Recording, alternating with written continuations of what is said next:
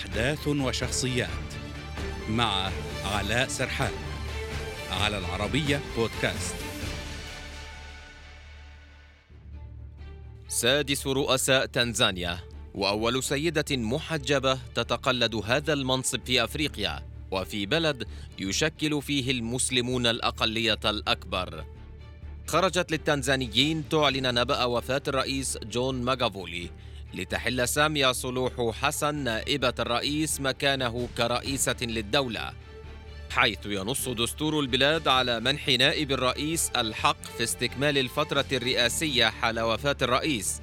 ينظر إلى سامية حسن على نطاق واسع على أنها سياسية ذكية لكنها تفتقر إلى تأييد قوي على مستوى الدوائر السياسية وتحتاج إلى الفوز بدعم حزب تشاما تشا مابيندوزي الحاكم إذا كانت تعتزم الاحتفاظ بالسلطة حتى الانتخابات الرئاسية المقبلة عام 2025 اختارها الرئيس الراحل ماغافولي لمنصب نائب الرئيس عام 2015 لكنه كشف لاحقا أن وزير الدفاع السابق حسين موني كان خياره المفضل إلا أنه اختارها نائبة له ثم أبقاها في هذا المنصب بعد فوزه بولاية ثانية عام 2020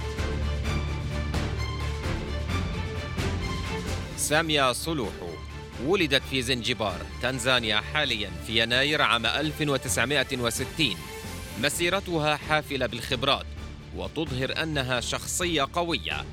وحسب مواقع للحكومة التنزانية تلقت سامية حسن المراحل الأولى من تعليمها في مدارس مختلفة.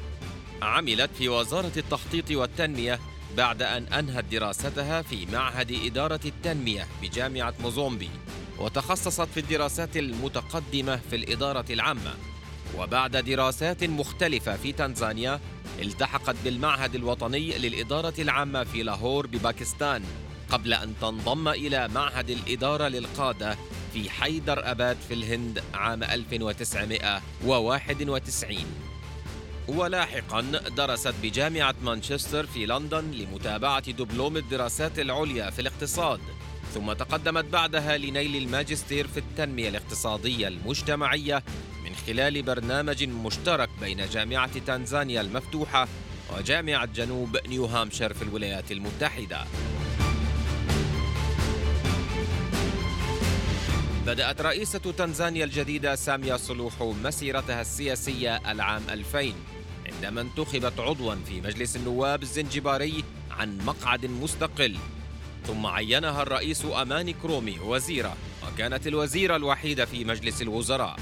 وحملت حقائب وزارات السياحة والتجارة والاستثمار وتشغيل الشباب وتنمية المرأة والطفل. وفي العام 2014 عينها رئيس تنزانيا السابق جاكايا كيكويتي وزيرة دولة لشؤون الاتحاد. وفي نفس العام تم انتخابها نائبة لرئيس الجمعية الدستورية المكلفة بصياغة دستور البلاد. مثلت سامية تنزانيا في جميع اجتماعات الأمم المتحدة والكثير من المحافل الدولية، وعند أدائها اليمين الدستورية دعت سامية إلى الوحدة بينما ترك لها الرئيس الراحل ماغافولي ميراثا ثقيلا من الأزمات الاقتصادية والسياسية فضلا عن ضرورة مواجهة تفاقم أزمة فيروس كورونا